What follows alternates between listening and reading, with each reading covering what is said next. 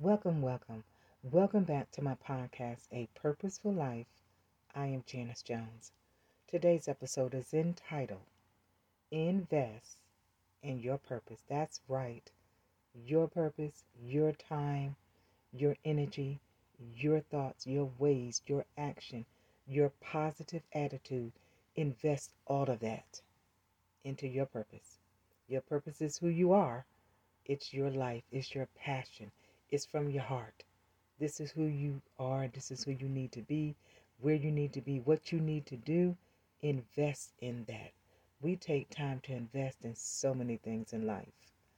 We invest in family and relationships.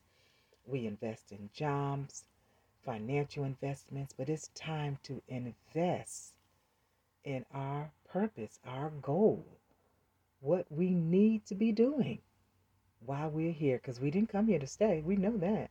But what impact are we going to make?